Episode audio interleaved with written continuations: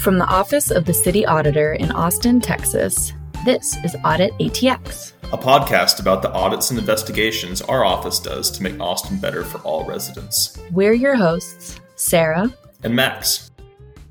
In this episode, we're talking with investigator Andrew Williams about an investigation our office recently conducted. This investigation found that a Parks and Recreation employee misused city resources by taking city property. Welcome back to Audit ATX, Andrew.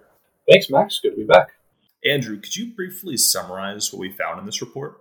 Yeah. In this case, we found that a PARD employee essentially took city property, property that did not belong to them, home for a few months. That property was obtained from a state facility, and I'm happy to go into details about that happened.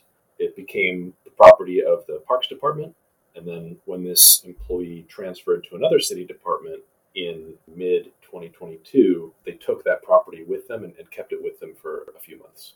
So, what city property was misused in this investigation exactly?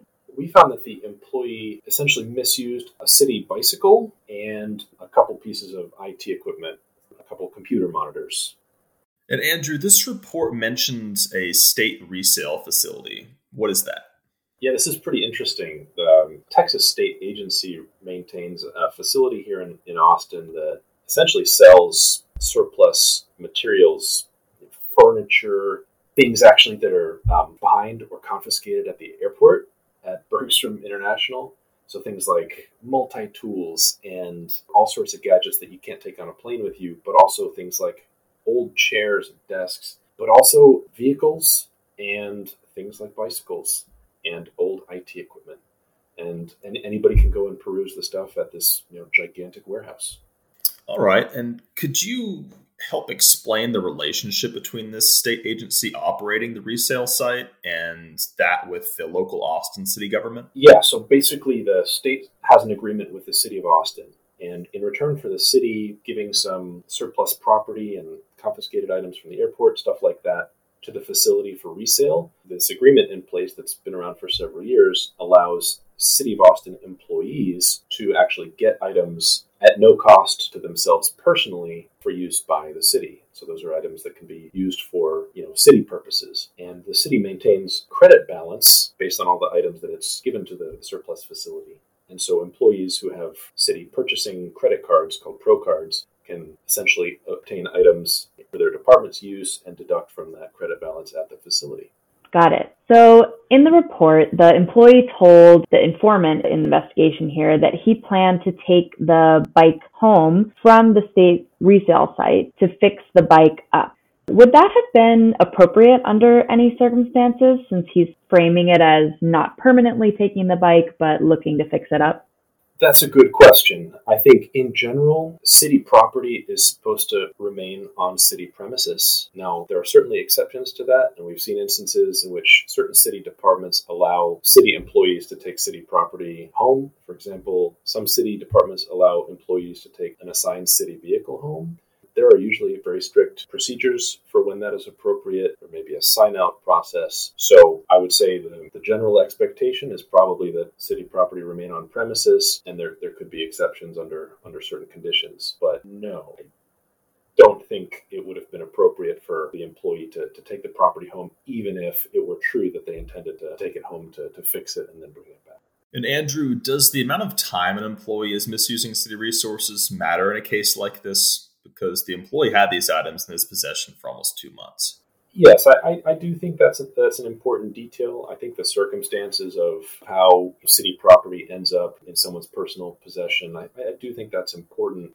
Two months is is certainly a shorter time than in, in other cases that we've seen, but it's also two full months in which other city employees would not have been able to use this property. So there's certainly, in, in my view, uh, potential impact on, on department operations because you know, that bicycle and those computer monitors were intended for use by city employees in a city facility. So that said, we've seen instances in which employees have held on to property likely for, for longer, and in other circumstances too. We've seen instances in which employees have taken city property and then attempted to sell it.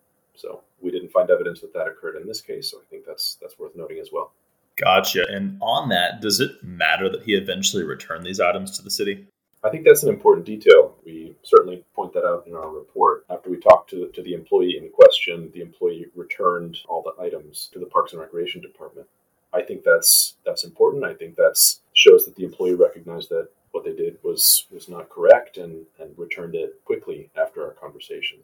Got it. And so we've discussed the bike that was misused. Um, now let's talk about the computer monitors. So you mentioned that those were misused, and in the report it states that the employee had two city owned computer monitors in his car. Can you tell us more about why that was misuse in this case? As I think a lot of us that um, are city employees that work from home do have city monitors outside of the office. So if you could explain the difference there to us, that would be great. Sure. And I'm happy to be perfectly candid about my my setup. You know, many of us here in, in our office are working remotely almost all of the time. And that means that me, for instance, I, I have two computer monitors at my home and I have kept them here since the beginning of the pandemic.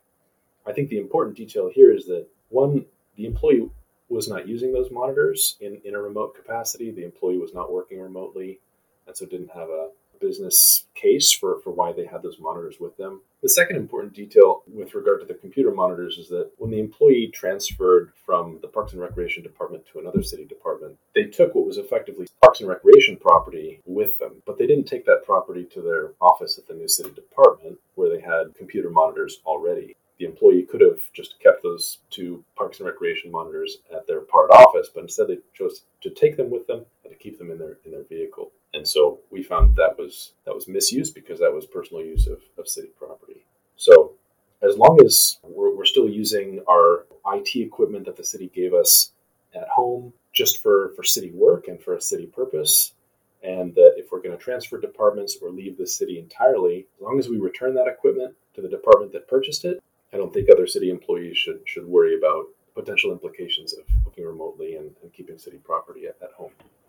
Got it. And presumably, when other city employees have technology devices at their homes for their work purposes, those have been approved by their supervisors and other folks in the office. So there's sort of a records management component here as well.